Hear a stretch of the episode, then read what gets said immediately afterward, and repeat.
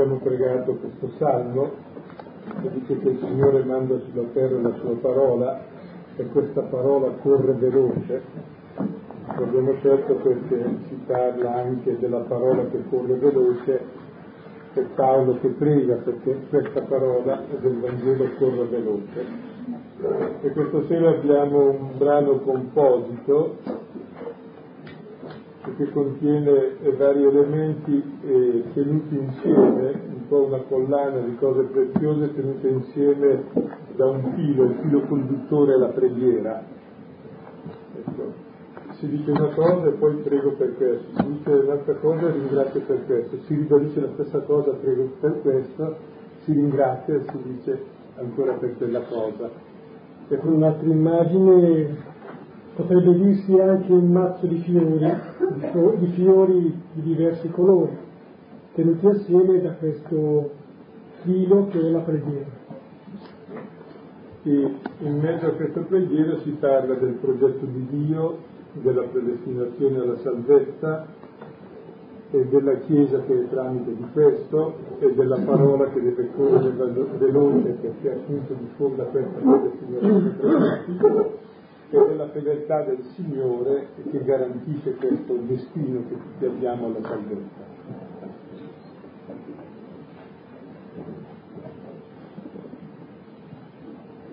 Passiamo senz'altro allora alla lettura di Seconda Tessalonicesi, capitolo secondo, 13, 3, 5 al capitolo terzo, versetto quinto.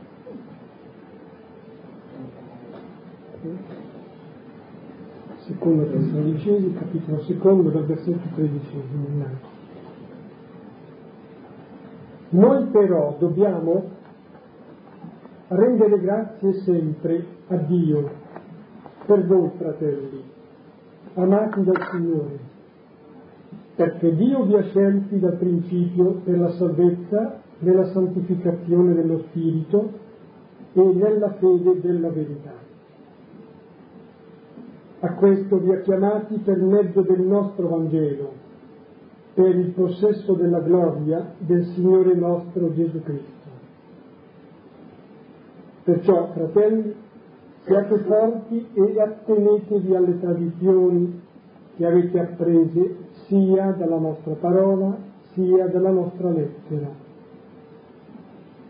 e lo stesso Signore nostro Gesù Cristo e Dio Padre nostro che ci ha amati e ci ha dato per grazia una consolazione eterna e una buona speranza, consoli i vostri cuori e li renda salvi in ogni opera e parola e parola buona. Per il resto, fratelli, pregate per noi affinché la parola del Signore corra e sia glorificata come è anche presso di voi, e affinché siamo liberati dagli uomini perversi e maligni, non è infatti di tutti la fede, ma è fedele il Signore che vi renderà salvi e custodirà dal maligno. Riguardo a voi abbiamo fiducia nel Signore che quello che ordiniamo già lo fate e lo farete e il Signore dirige i vostri cuori verso l'amore di Dio e la pazienza del Cristo.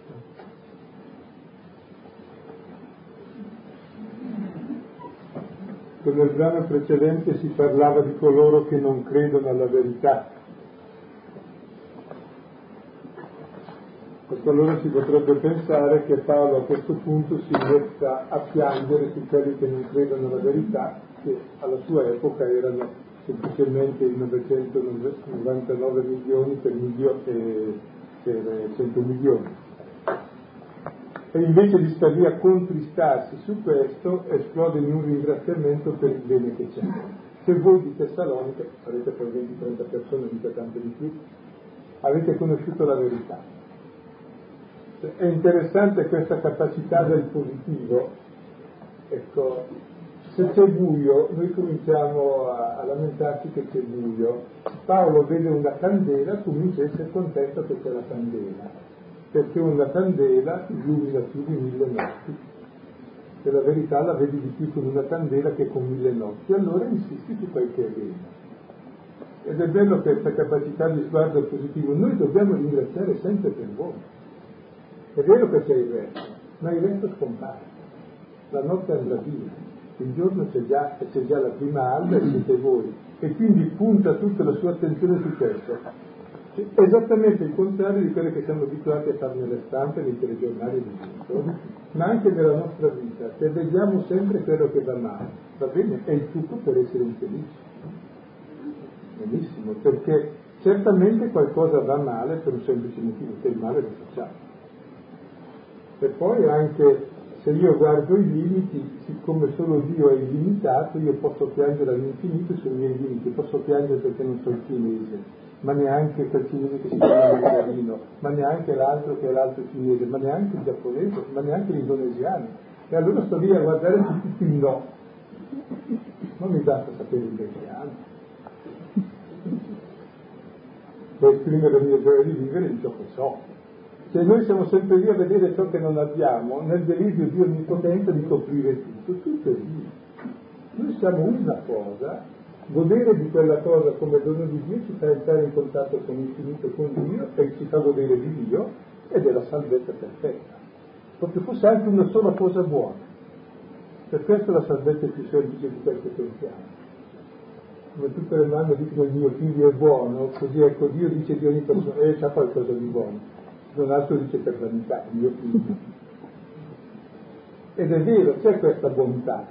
E la, la capacità dell'uomo di crescere è concentrare lo sguardo sul bene che c'è, perché il male incanta, addormenta, ti fa chiudere gli occhi e ti fa sognare tutte le paure che hai.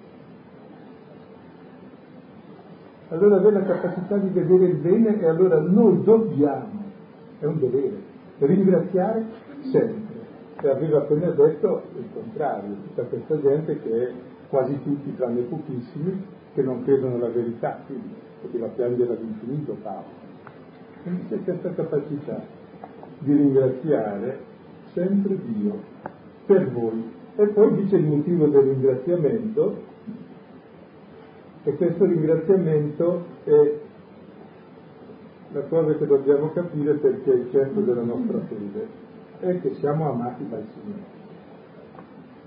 La mia identità è l'amore che ha Dio per me. Qualunque cosa mi capiti, posso sempre gioire perché sono amato da per Dio io valgo più di quanto vale Lui, ha dato la vita per me. Questo è il motivo di ringraziamento costante, ma anche per gli altri, anche per chi non ne sa. È amato infinitamente dal Signore questo è il motivo dell'Eucaristia, che facciamo sempre per tutto il mondo. E nell'Eucaristia è compreso tutto il male del mondo e tutti i peccatori, compresi noi. Perché il Signore si ama. e ci ha scelti fin dal principio per la salvezza. L'amore è scegliere, siamo tutti scelti. Nessuno a caso. Siamo abituati a pensare che Dio ama qualcuno, ama Israele, ama Gesù Cristo, no, no. I disgraziati li hanno più di, più di quelli che noi riteniamo importanti. E ama ciascuno col suo nome, se no non esiste. E la grossa scoperta della vita e della propria identità è capire l'amore che ha Dio per me, quello è il mio nome, la mia identità, il mio nome nel forte. E la rivelazione di questo è la vita eterna. E di questo Paolo ringrazia. E fin dal principio siamo scelti per la salvezza, ogni uomo è scelto per la salvezza. Dio non ha fatto nessuno per essere perduto o dannato, tant'è vero che si è perduto lui per tutti i perduti. Quindi c'è questa predestinazione positiva ecco, e questa salvezza e questa predestinazione è nella santificazione dello Spirito e nella fede della verità. Cioè questa salvezza avviene nello spirito che ci santifica, cioè nell'avere lo spirito, l'amore, la vita di Dio ci rende santi, ci rende diversi, ci rende come Dio e ci rende capaci di amare. E la fede nella verità è ciò che ci dà lo spirito. La verità che cos'è? È la verità del Vangelo, la mia verità è l'amore che ha Dio per me. La mia verità è il Cristo crucifisso, che mi ha amato e ha dato se stesso per me. E la fede è accettare questa verità. E l'accettazione di questa verità mi dà lo spirito, cioè dico sì all'amore di Dio e lo accolgo.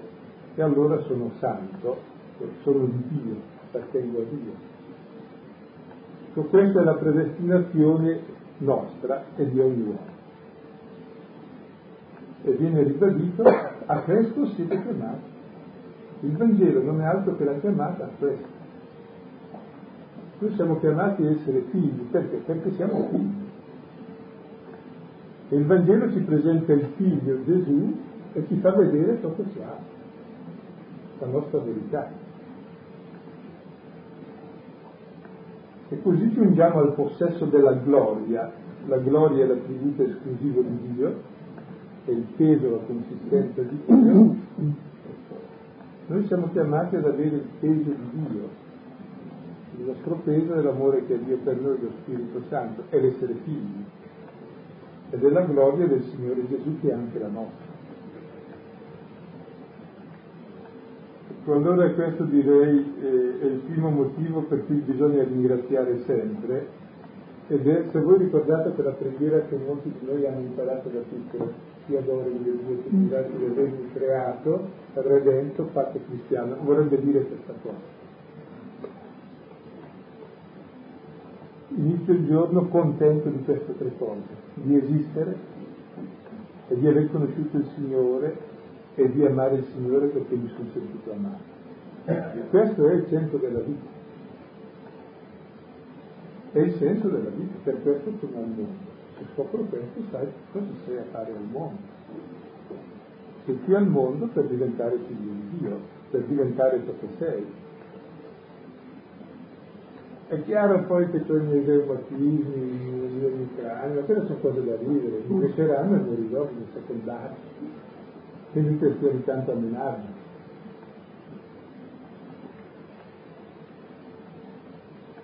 Cioè il mio cuore, la mia passione, e non è lì,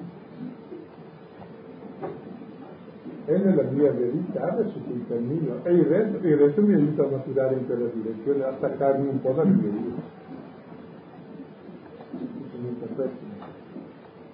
A constatare i miei limiti, a dire grazie a Dio sono limitato non è mai. L'uomo adulto è quello che conosce i suoi limiti e li accetta. E in quei limiti vuole la sua verità, ciò che sta dentro quei limiti. Se no è uno che sta sempre lì a passare il campo e calpesta l'erba altrui, ma non è mai nel suo campo a lavorare. Quando ci domandiamo cos'è il senso della vita, è che il nostro senso è proprio, siamo chiamati dal Vangelo al possesso della gloria del Signore. Siamo chiamati a diventare come Dio. E lo dico spesso ma lo ripeto, per questo siamo infelici se non prendiamo questa direzione, perché nessun'altra cosa ci sa, che le carrughe che i porci mangiano non sappiano il figlio proprio, perché così sotto l'angoscia della nostra epoca c'è davvero la nostra struttura fondamentale che è fatta per l'infinito, se togli l'infinito mi manca l'infinito. C'è l'infinita angoscia e nessuna cosa lo riempie. Puoi andare anche da tutti gli psicologi del mondo, non te la toglieranno grazie Se la toglieranno si dipende da altre cose. Ma quella più radicale, che consiste nell'essere fatti per Dio e se non lo trovi resti in piedi, ti manca l'assoluto, ti manca tutto, e questa è la nostra dignità.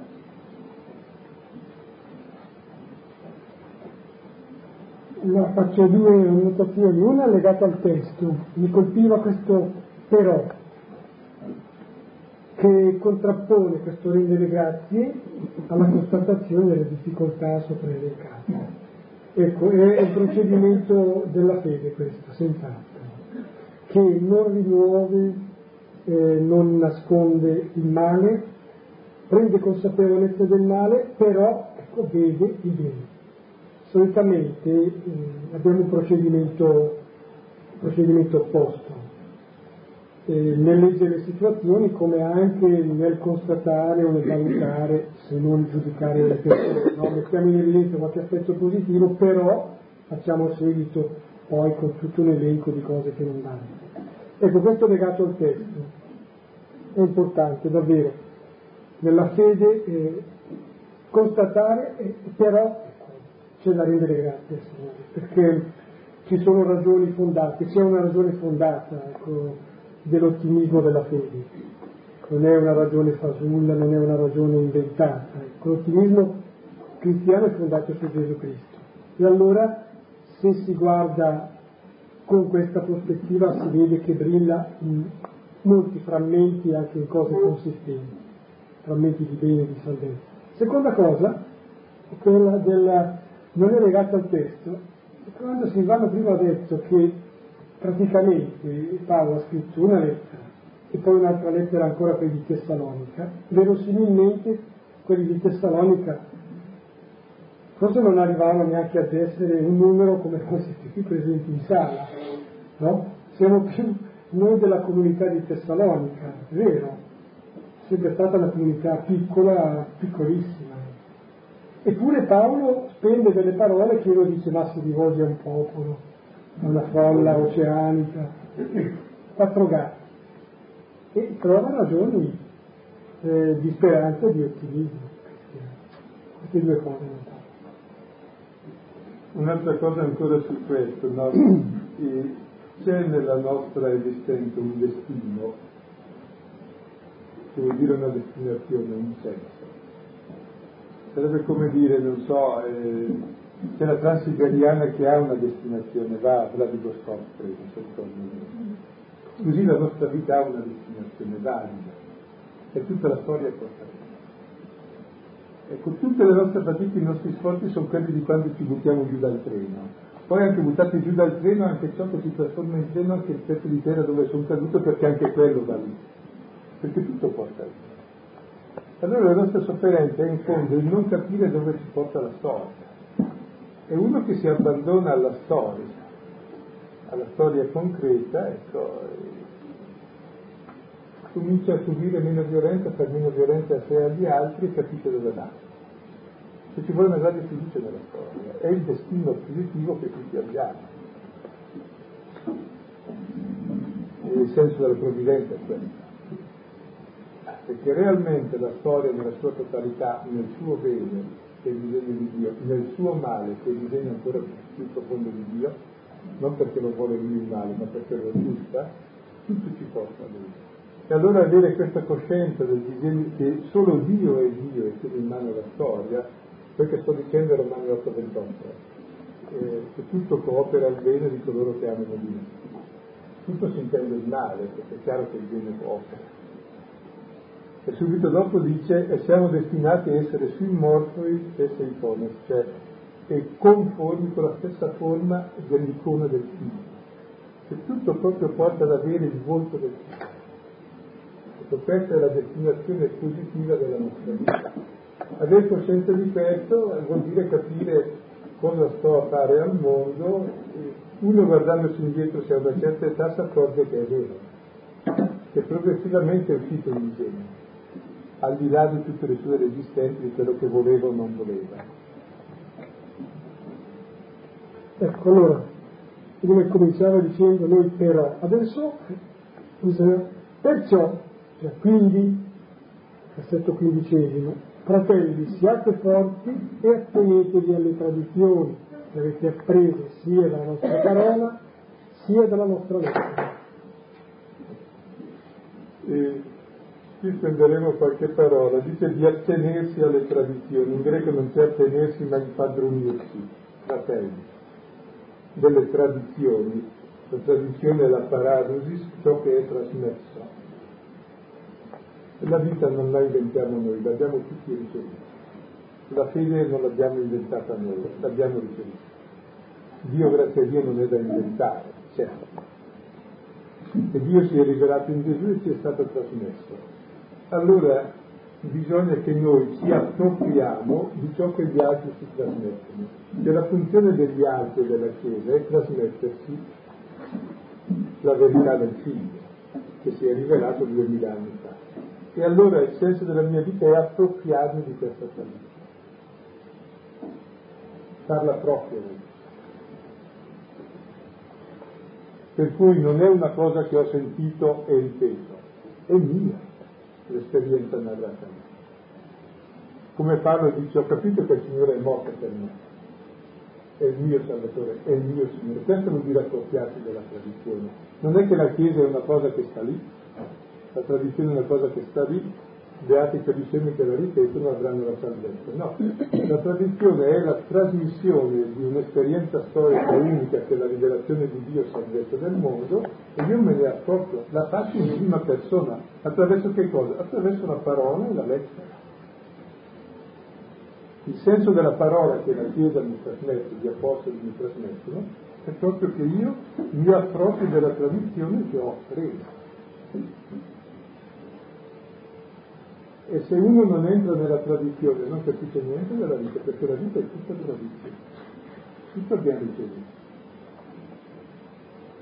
Sto guardando che cosa ho fatto io di quello che ho addosso in giro e in testa, niente neanche io, non sono, non ho fatto gli altri, c'è tutto ricevuto.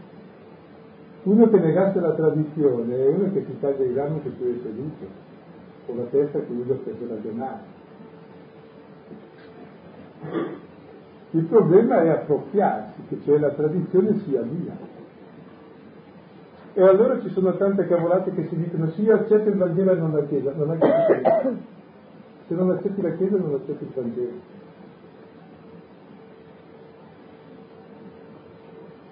perché il Vangelo è la carne di Cristo, è la storia di Cristo ed è la storia che continua ancora adesso. Se tu non ami i fratelli concreti con i quali sei, hai capito niente del Vangelo, lascia perdere la parola, cambia di spirito. Perché questa parola ti dice semplicemente che Dio è padre e tutti sono fratelli.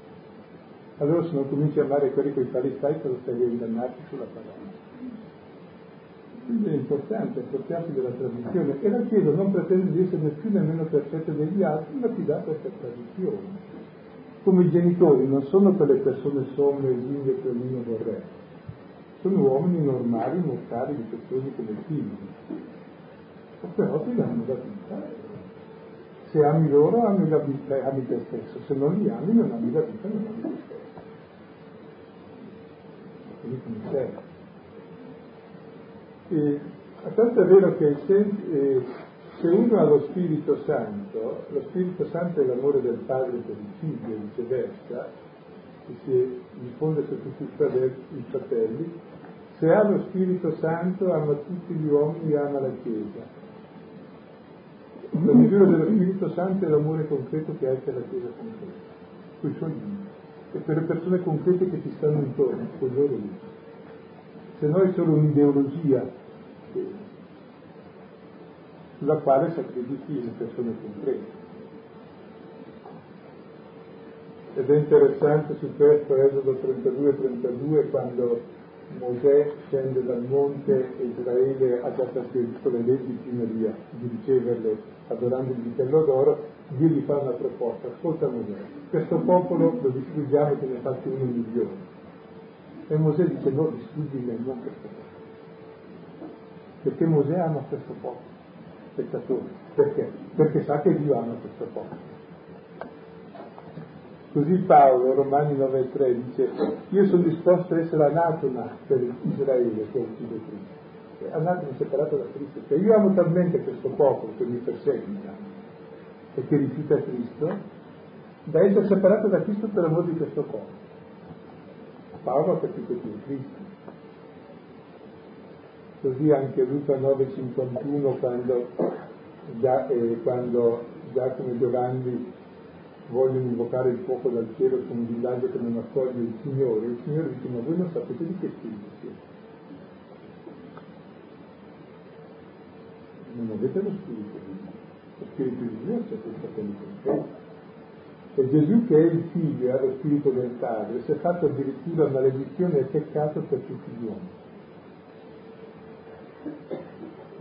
Ecco allora cosa vuol dire appropriarsi delle tradizioni? Eh, vuol dire rendere proprio la tradizione ciò che riceviamo dalla Chiesa, che è la parola che ci testimonia l'amore di Dio, e questo amore di Dio in concreto è l'amore dei fratelli compresi che ami con lo stesso amore che Dio per i fratelli. Ed è per questo che allora eh, la contestazione è sempre sbagliata, spiego, cioè i miei genitori, è chiaro che ci si litiga perché c'è la conflittualità, il peccato originale, significa follia con se stessi, è chiaro. Però è chiaro che il punto d'arrivo è un altro. Il punto d'arrivo non è contestare i genitori, ma è amarli e viceversa. Ed accettare il bene che mi fanno e viceversa. Nel rispetto pure delle diversità. Non è che io sono contento se un mio amico sbaglia, così lo posso contestare, mi dispiace se semmai. Così con la Chiesa non è che la accusi se sbaglia, se sbaglia la ami di più e cerchi di fare un po' meglio tutti, come hanno fatto tutti i santi. Se no non è lo spirito di Cristo. Cristo è morto per il popolo che l'ha messo in croce, mica per i mali.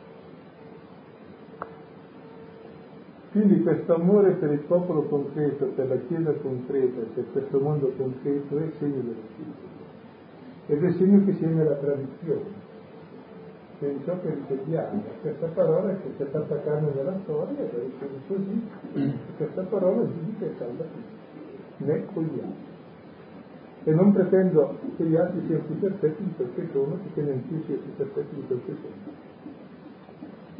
Non è un discorso talentista, certo cambia veramente il rapporto. Perché l'errore e il male l'uomo lo fa semplicemente perché non si sente accettato, perché non si capisce non si sente capito. E, e capisco che nella nostra epoca c'è stato evidentemente un salto culturale epocale, allora le tradizioni sono in crisi e di giusto che diventino in crisi ma allora che siano in crisi, ma allora deve essere un momento di purificazione in cui non butti via l'acqua del bambino, ma capisci cosa è da buttare via perché, perché hai capito cosa bisogna tenere. E quindi sono momenti di grossa purificazione molto positivi. Quindi non è che si dica allora tutto va bene e torniamo indietro, cioè non è essere tradizionalisti. Gesù non ha non ha detto che lui è la tradizione, ha detto che è la verità. La verità ci viene trasmessa e la accettiamo e ci misura costantemente. Però se non accettiamo di misurarci con la verità che ci viene trasmessa, ci inventiamo verità a piacimento che non ci fanno molto crescere, che sono piccole forme di autogiustificazione che poi lasciano il tempo che trovano. Questo versetto allora, o meglio questo frammento di versetto circa la tradizione, vedo, noi abbiamo sott'occhio la traduzione che dice mantenete le tradizioni, abbiamo detto attenete, forse è meglio dire impossessatevi o vivete le tradizioni. Allora capisco questo, mi pare si possa schematizzare così.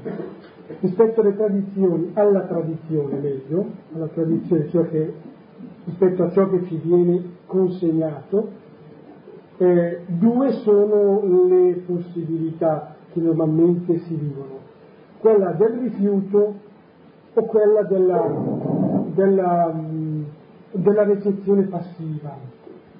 Ecco direi che sono sbagliate tutte e due, quella del rifiuto e quella della, del ricevere come una specie di eredità, una specie di zaino che uno si porta sulle spalle faticando.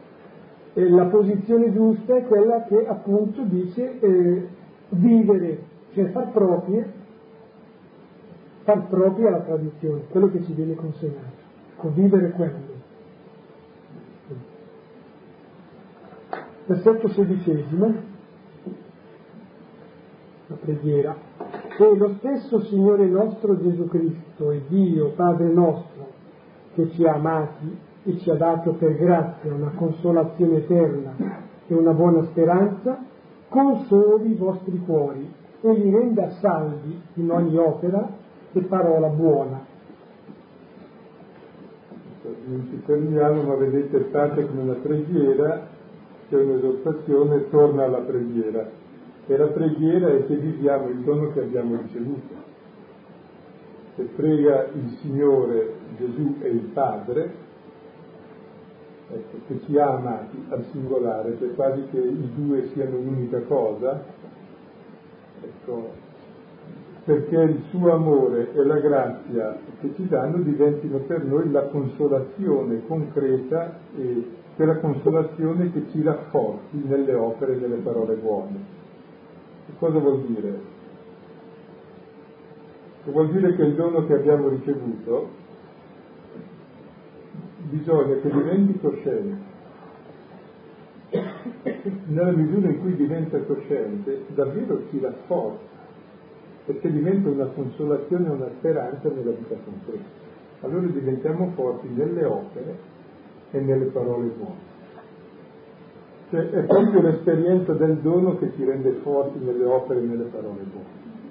Se non mi fermo a considerare il dono, eh, vado su altre cose, vado sulle mie opere tristi, sulle mie parole cattive. E allora avere capacità proprio di tenere presente questo dono per che diventi la consolazione e la speranza della vita. In questo abbiamo visto Paolo è specialista, ecco, ha sempre presente questo dono. E prega che anche i tessalonicesi l'abbiano presente. Questo dono è semplice il Signore Gesù è Dio Padre che ci ha amati e ci ha dato per grazia una consolazione. Ecco che questa consolazione realmente ci consoli e ci raccolga. Un'altra cosa interessante è che Paolo chiede esattamente ciò che Dio ha dato. E perché non chiede se già l'ha dato? La preghiera è solo chiedere ciò che Dio ci ha già dato, perché Dio ci ha già dato tutto. Nella preghiera io mi dispongo a riceverlo, perché se non lo voglio non ce l'ho, anche se Dio me lo dà. Dio mi ha già amato, mi ha già dato per grazia la consolazione eterna e la buona speranza. E allora gli chiedo che me la dia, perché se gliela chiedo la ricevo, se non gliela chiedo faccio sempre, anche se mi volgarmi. Quindi è interessante come la preghiera in realtà chiedi sempre cose che hai già noi in genere chiediamo cose che non abbiamo e grazie a Dio non otterremo mai, perché sarebbero sbagliate. Chiediamo quelle cose che Lui ci ha dato, chiediamo di aprire il cuore a ricevere. Queste sono le vere domande. Di fare la sua volontà, che venga il suo regno, che perdoniamo, come siamo perdonati, che condividiamo il pane, sono questi i doni da Chiesa, Spirito Santo, è esattamente quello che Lui ci dà. E sottolineo, è importante chiedere perché se non lo chiedi non te lo può dare. Perché lui te lo dà, sei tu che non lo vuoi ricevere. Cioè la nostra libertà è il volerlo ricevere e il ricevere si esprime nel chiedere. E l'uomo è richiesta. La nostra somma libertà è chiedere che Dio ci dia ciò che ci ha dato, cioè me stesso per esempio, Dio io, e tutti e se stesso anche. Noi in realtà ci perdiamo in richieste stupidissime e ci lamentiamo con lui perché non le esaudite. E vabbè.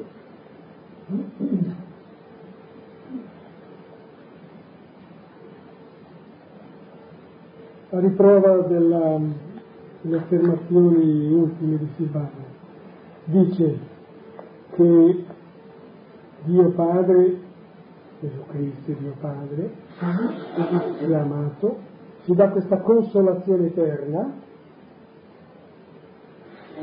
che è una consolazione che è coestensiva non appena con la nostra vita, ma con tutta la storia e oltre, ecco, e prega perché ci consoli, ecco, cioè renda, renda ricevuto questo dono, cioè lui ci dà la consolazione, ce l'ha data già.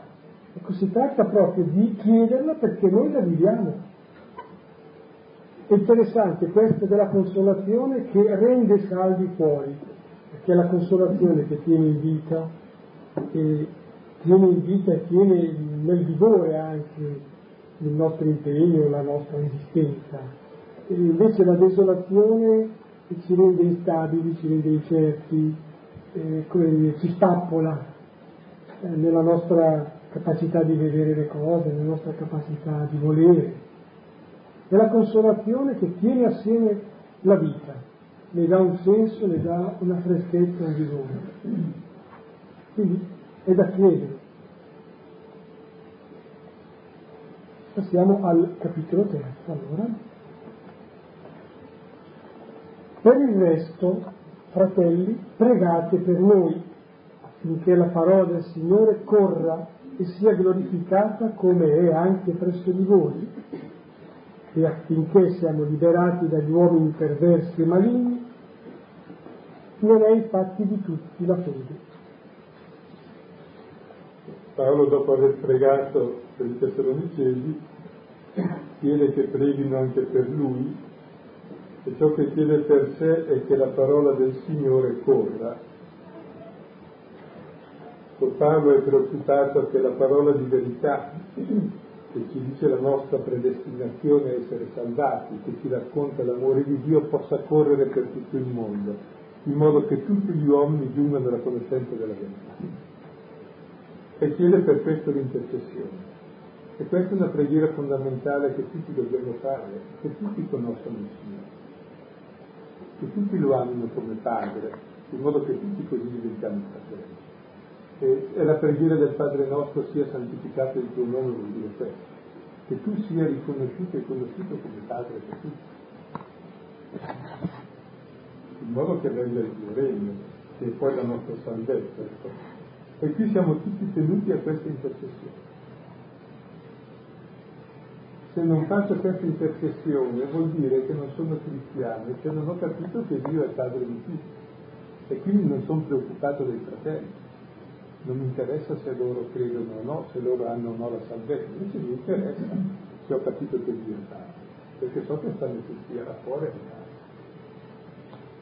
E allora questa intercessione reciproca, eh, ma profonda, perché tutti conosciamo il Signore, la parola corre, è fondamentale nella Chiesa. Tant'è vero che la patrona delle missioni non è una missionaria, è Santa Teresina, contemplativa, perché intercedeva che la parola del Signore corresse per il mondo. Insieme a Francesco Saverio che correva, l'altra che stava appesa, a parità.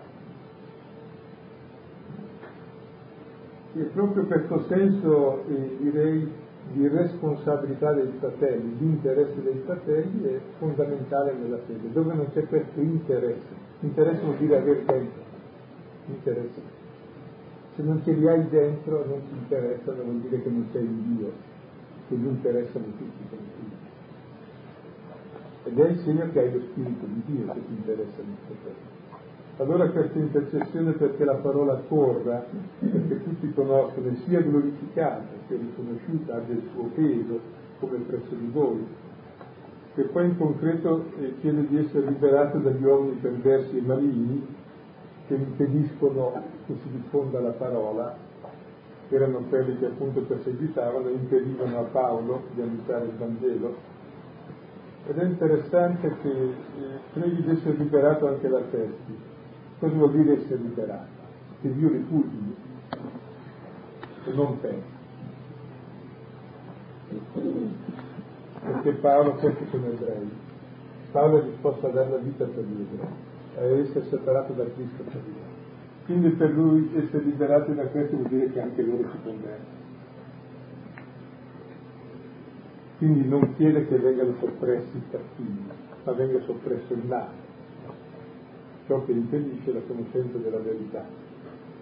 E poi conclude non è di tutti la fede, la fede è per tutti, non è ancora di tutti. Esige la nostra libera risposta perché appunto ci lascia lì. Quindi uno può sempre dire no. E quindi questo non è la condanna di qualcuno, non è di tutti, quindi forse non è per me, allora io sto fuori, no. Ma è l'appello alla tua responsabilità e anche per te, quindi sia anche di te la fede. E per tutti perché la volontà di Dio è che tutti gli uomini siano salvi e giungano alla conoscenza della verità. Non vuole escludere nessuno. Allora dipende dalla mia libertà che sia anche di me. Colpiva del, di questo versetto, di questi due versetti, l'espressione la parola del Signore e questo verbo corre, parola che corre, era già anticipato nel Salmo, che viene ripetuto. Eh, che cosa significa? Che si affacciano immagini eh, quando si dice che eh, la parola eh, è come acqua viva, zampillante. Ecco. È parola di Dio se corre, se può correre, se può correre attraverso le generazioni, fino ai confini della terra. Se non corre, se non può correre, se viene bloccata, se viene bloccata in me, cessa quasi di essere la parola del Signore, diventa, cioè la svigorisco, la uccido, muore. È viva, è parola di Dio ed è salvifica se corre.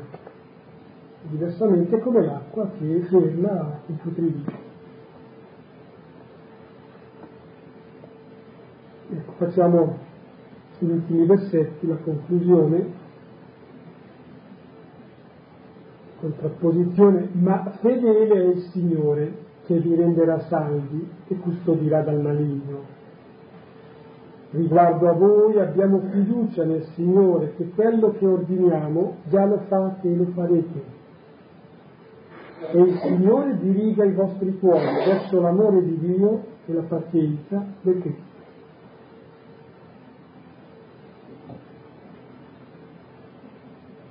la fede non è di tutti ancora, però il Signore è fedele ed è sempre per tutti.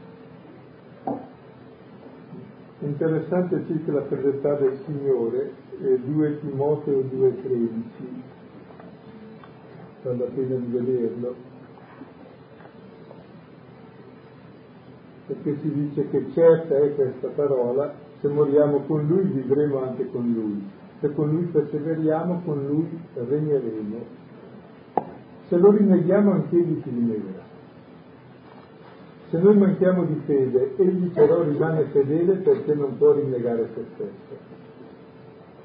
Cosa vorrei dire? Io penso che voglia dire, noi possiamo mancare di fede, anche manchiamo di fede, non ci fidiamo di lui, siamo infedeli. Lui rimane fedele. Perché? perché lui non può rinnegare se stesso e la sua essenza è essere fedele, amore misericordioso e eterno.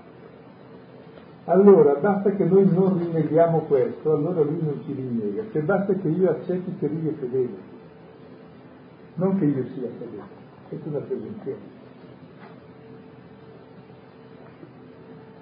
Perché la sua fedeltà salvarmi, non la mia. E la mia fedeltà sarà solo un accettare la sua fedeltà a me e questo vuol dire non rinnegarlo. Se invece rinnego che lui è fedele, è chiaro che non lo riconosco, non può riconoscerlo, perché dico Dio non si interessa di me, io non mi interesso più di lui. Allora l'unica cosa da non fare è questo, non rinnegarlo, non rinnegare la sua essenza, la sua essenza è fedeltà e amore e misericordia. E questo ci testimonia il Vangelo. E allora lui rimane fedele sempre, al di là di ogni nostra infedeltà, e in questa sua fedeltà ci renderà salvi. Essere salvi nella fede non dipende da noi, dipende da Lui. Dipende da noi essere instabili. Sostarci per finisce. Sì. Per trovare salvezza bisogna considerare, cioè bisogna proprio uh, guardare e sperimentare la sua fedeltà io sottocchio il Salmo 117, 116, Salmo più breve, brevissimo, che dice forte è il suo amore per noi, la fedeltà del Signore dura in eterno. Questo ci costituisce, ci dà un motivo valido per sentirci eh, salvi, per sentirci in pace, per sentirci sicuri non per presunzione, ma per perdono. Allora se io guardo le mie qualità, subito cado, come Pietro quando cercava di camminare sulle acque e aveva paura perché non ce la faceva. Se guarda il Signore cammina. Così anche noi guardando la sua fedeltà siamo salvi e vinciamo il maligno. Guardando le nostre paure facciamo esattamente quel che ci dicono le nostre paure e ci abbandoniamo al male. Ed è per questo che Paolo ha fiducia nel Signore. è sicuro che quelli di Tessalonica faranno quello che lui dice. Non perché loro sono bravi perché Paolo è imperioso, ma perché c'è la fedeltà del Signore che agisce mediante la parola. E lui dà credito già in anticipo a te. E termina poi con la benedizione. Sì, possiamo rileggere comunque. Il Signore diriga i vostri cuori verso l'amore di Dio e la pazienza del È il Signore che dirige il cuore, basta che noi non resistiamo. E la direzione che il Signore imprime al nostro cuore è l'amore di Dio e la pazienza di Cristo. Ecco, non, non spiego in cosa consiste, ecco, chiediamo al Signore di comprendere cos'è nel nostro cuore questo amore di Dio e questa pazienza di Cristo. Ed è lì che lui imprime la direzione al nostro cuore e la direzione alla nostra storia. In fondo, cosa fa Dio in noi? Ci fa amare Dio, ci fa amare Dio la sua azione è darci l'amore per Lui. In quell'amore per Lui abbiamo la pazienza di Cristo, c'è la capacità di portare tutto il male, tutto il peso del negativo e di amare tutti i fratelli come ha fatto Dio. Ed è questa l'azione di Dio in noi che Dio certamente fa, perché è il suo lavoro. Basta che noi lo percepiamo e lo lasciamo fare.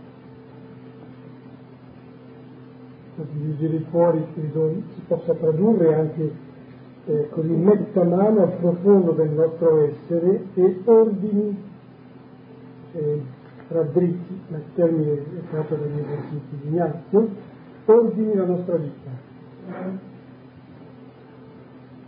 Noi tendiamo a sbandare costantemente. E lui dirige nel senso che proprio ordina, raddrizza la nostra esistenza sulla base dell'amore di Dio e sulla base, direi quasi proprio per il merito del Cristo che ha portato il peso del paziente. Fermiamo qui. Sono un po' una sintesi dando i testi per la riflessione.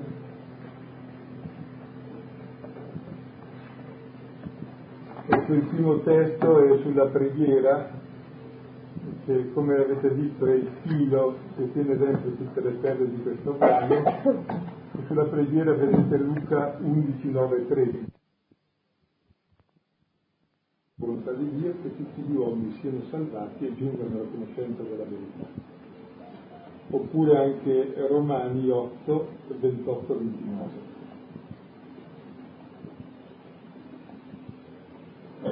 E poi sull'appropriarsi delle tradizioni e qui render conto della tradizione, ciò che ci viene trasmesso, appunto la Chiesa è ciò che ci trasmette, ecco rivediamo il nostro rapporto con la Chiesa vedendo Esodo 32 e 32, cioè l'atteggiamento di Mosè, l'atteggiamento di Paolo, Romani 9.3,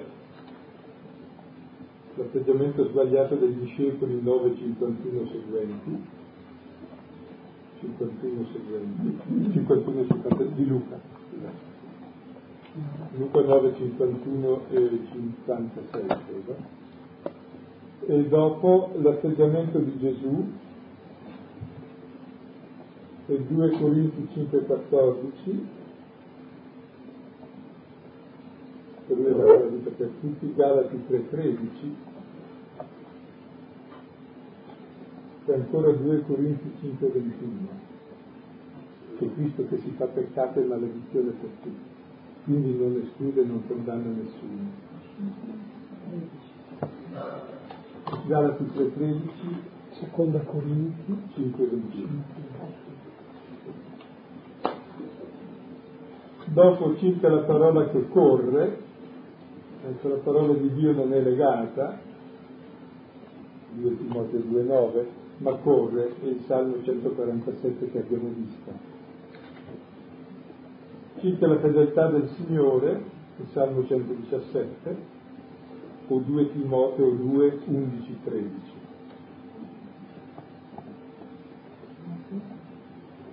2, 11, 13. Circa l'ultimo punto, Dio che dirige i nostri cuori, come tutta la storia, ecco, Salmo 33.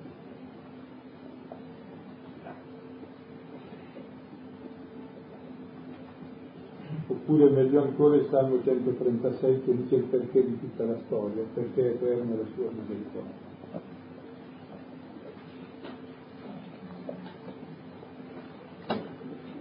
Sostiamo e riandiamo a quelle, a quelle risonanze che abbiamo avvertito leggendo il testo.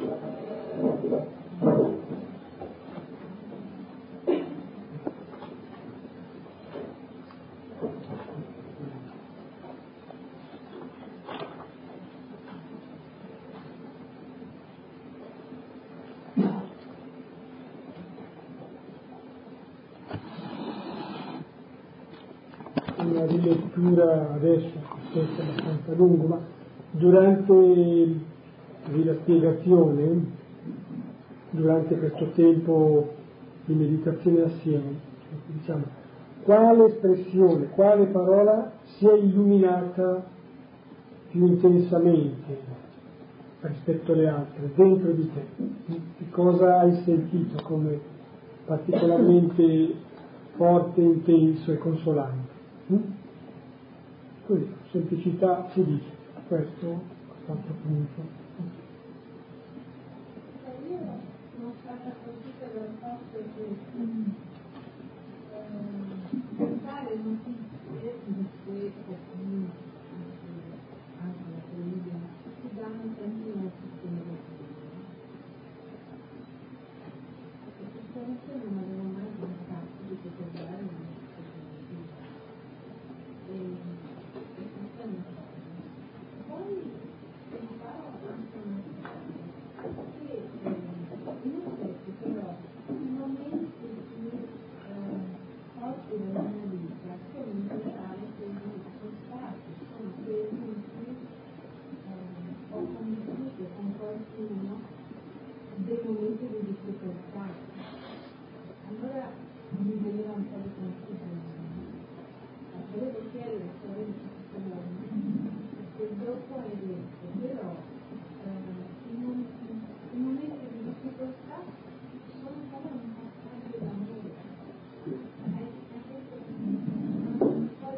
so cosa ho detto, ma comunque se i momenti di difficoltà eh, sono importanti li ricordi, non è perché erano difficili sia masochisti, ma perché si è sperimentato lì una forza, una solidarietà particolare più forte del male e del negativo e quindi si prova un amore molto più profondo. Ecco.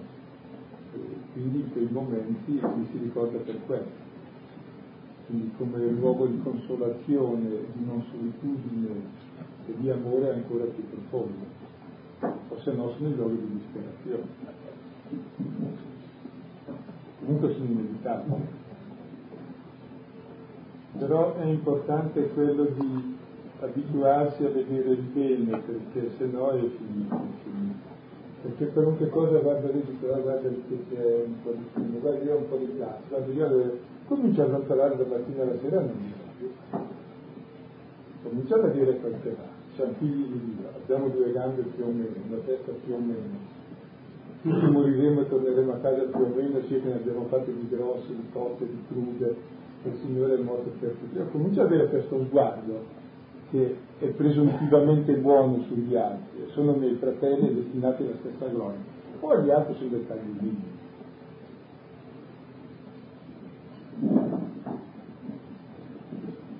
Che rientreranno, se hai questo sguardo. Se non hai questo sguardo la vita è un inferno sulle cose minime.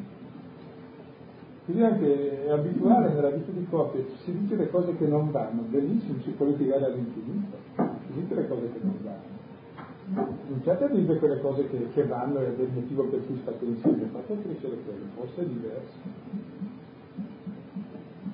Così se vuoi una persona stroncarla, digli le cose che non vanno, è chiaro che ne ha ognuno infinito.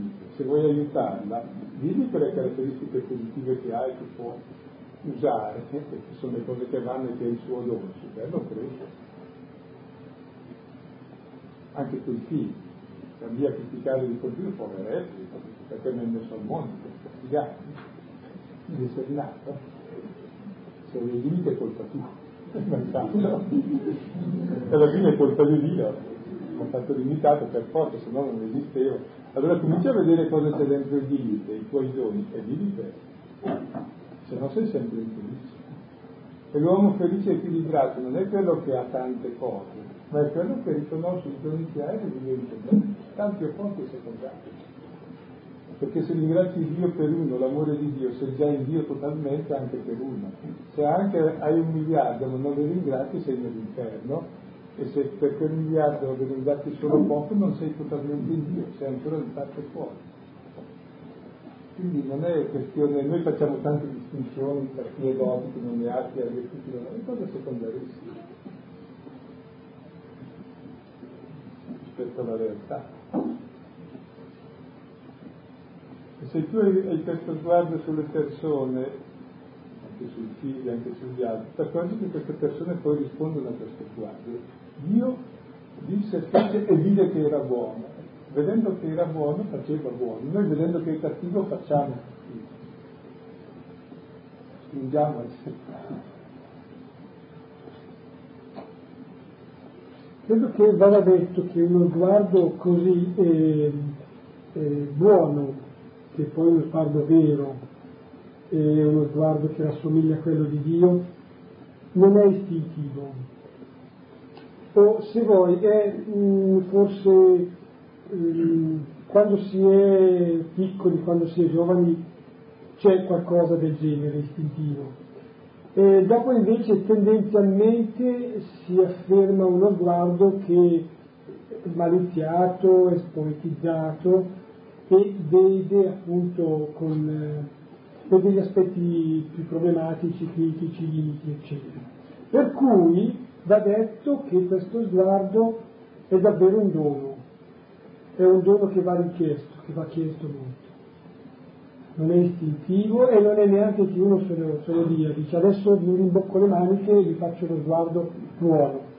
Eh, sarebbe una, una finzione, perché se appena sul piano umano vedi quelle cose che ci sono. Il giornale, se è buono, è, è oggettivo, però cosa porta? Porta delle notizie che sono le notizie che si possono trovare ordinariamente. Questo sguardo è il sguardo di Dio, ora bisogna chiederlo a Dio e bisogna esercitarlo, cioè da chiedere come un dono e esercitarlo con, con premura e con quella sapienza con cui si tratta un dono e lo si fa crescere, come coltivare una pianta, come, come coltivare un fiore. Importante. Sì. E anche se vuoi proprio aiutare una persona alla quale vuoi bene, un figlio, a crescere in una difficoltà oggettiva perché ci sono e siamo tenuti eh, e normalmente non lo aiuti accusandolo e scoraggiando, lo aiuti per altra via, cioè vedendo in lui il positivo e scoraggiando, perché uno sbaglia perché si butta via ed è scoraggiato, una stima di sé, e tu lo confermi in questa, se lo posso, quindi peggiori la situazione. Invece proprio cerca quelle cose positive e farlo crescere in questa stima che non è sbagliato fino a secondo cui ognuno ha bisogno per Dio, così di essere accettati lui più bene, allora ti accorgi che cresce davvero per quel che può. Ok, questa è la via normalmente. Qualche volta potrebbe essere giusto anche scontrarsi, d'accordo, ma eh, parte del gioco, però la via è, è un'altra, non è quella di tagliare le gambe uno per farlo camminare così impara. Tagliare la testa chi si ragiona così impara a ragionare prende quel piccolo barlume di ragione che ha e da questo fa uscire il resto.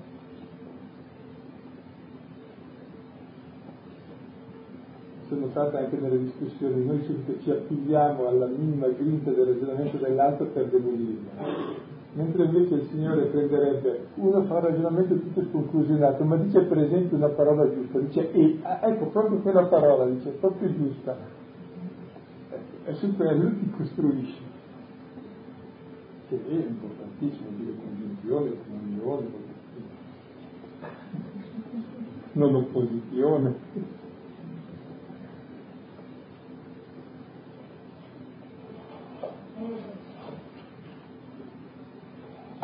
Questo è un punto importante. Poi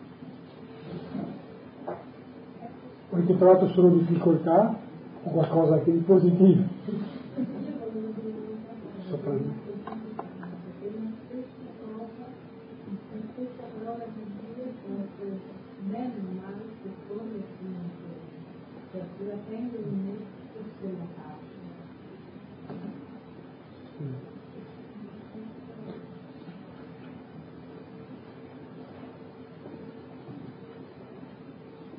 parola di Dio resta parola di Dio sempre, ecco, no, dicevo, no, era perché mi viene in mente il perdono, cioè bisogna che eh, perché io sia perdonato faccia circolare il perdono ad un altro. Se non, se non, passa ad un altro il perdono non resto perdonato ma mi condanno io stesso, ecco, era per analogie che ho usato io questa espressione. Adesso non più di tanto vorrei volgere dicendo che come se eh, davvero andasse male dentro di me la parola del Signore. Quanto a, a me, ecco, io la posso fare andare male.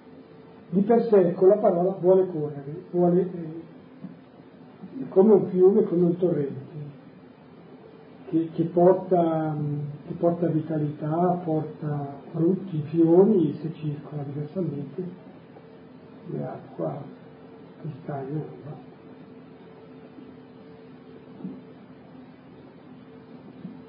di un la. Non lo Se gli chiedi quello che non hai non te lo dà neanche naturalmente perché non ti serve. Gli chiedi di ricevere quello che hai, di ringraziare e di godere. Oppure qualcosa che sei sicuro che lui vuole che non hai ancora, il perdono, l'amore, la misericordia conoscenza della verità su queste cose. Per noi e per gli altri. Una volta si parlava, questo prima si parlava della presunzione della salvezza, poi andiamo allo stesso tempo. Cioè, quando l'unico discorso dei fuori è la sinistra del Signore fedele, non c'era. La presunzione della salvezza è che io presumo di salvarmi io. Posso presumere di salvarmi in una parte, dall'altra parte lì si intendeva anche una cosa che io devo rispondere ai doni, è chiaro, ma rispondo ai doni semplicemente se li al dono.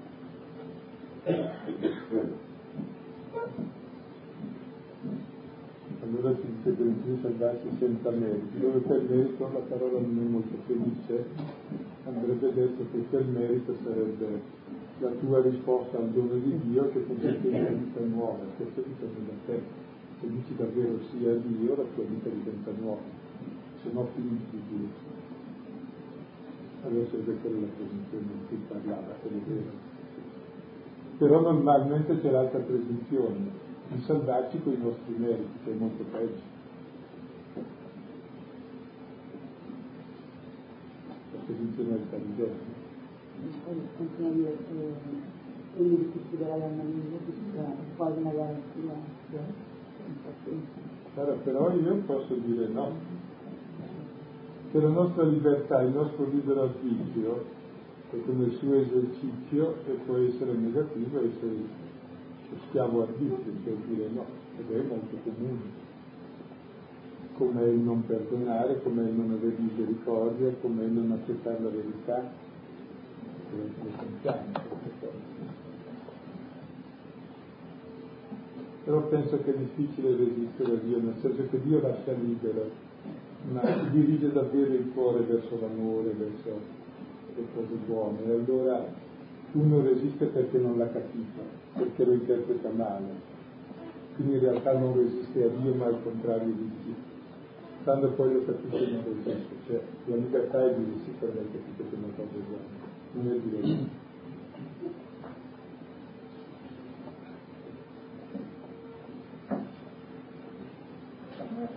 perché se la Chiesa sbaglia lo devi amare ancora di più, secondo me sono un po' critica, molto, mi sono sentita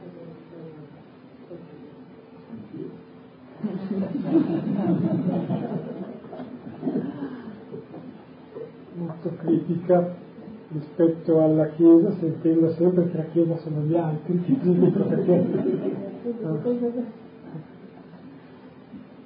me stesso magari meno. No, anch'io mi fermavo un po' su questo versetto, io sentivo piuttosto, come dire, uh, il calore eh, vitale di una comunione.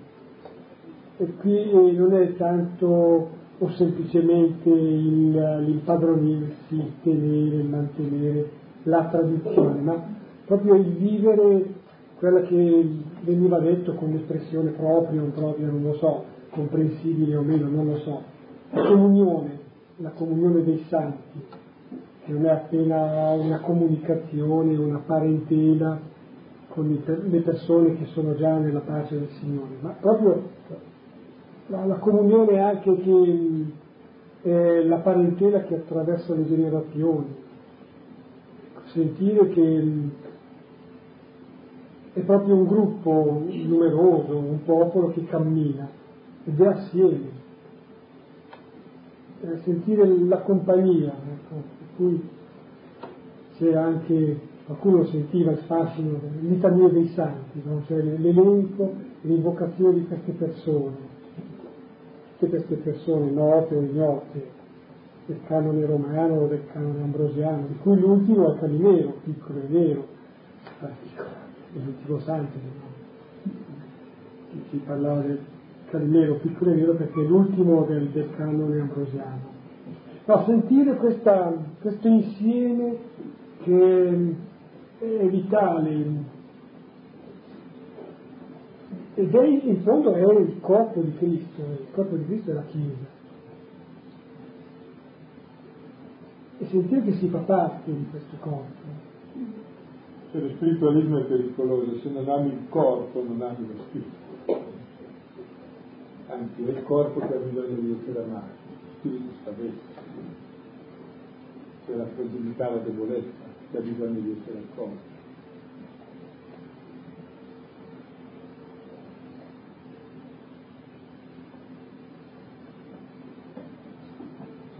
Una cosa interessante no, che ribadisco, se voi notate, è tutta un'alternanza di preghiera e di un dato.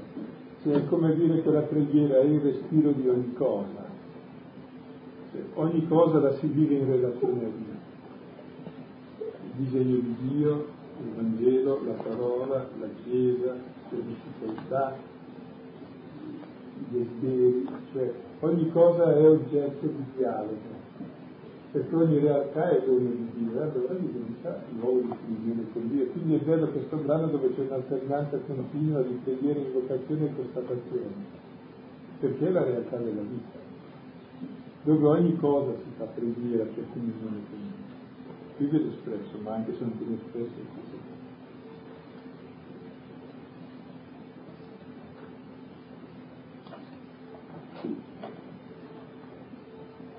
Devo ancora? Ultimo in chiusura.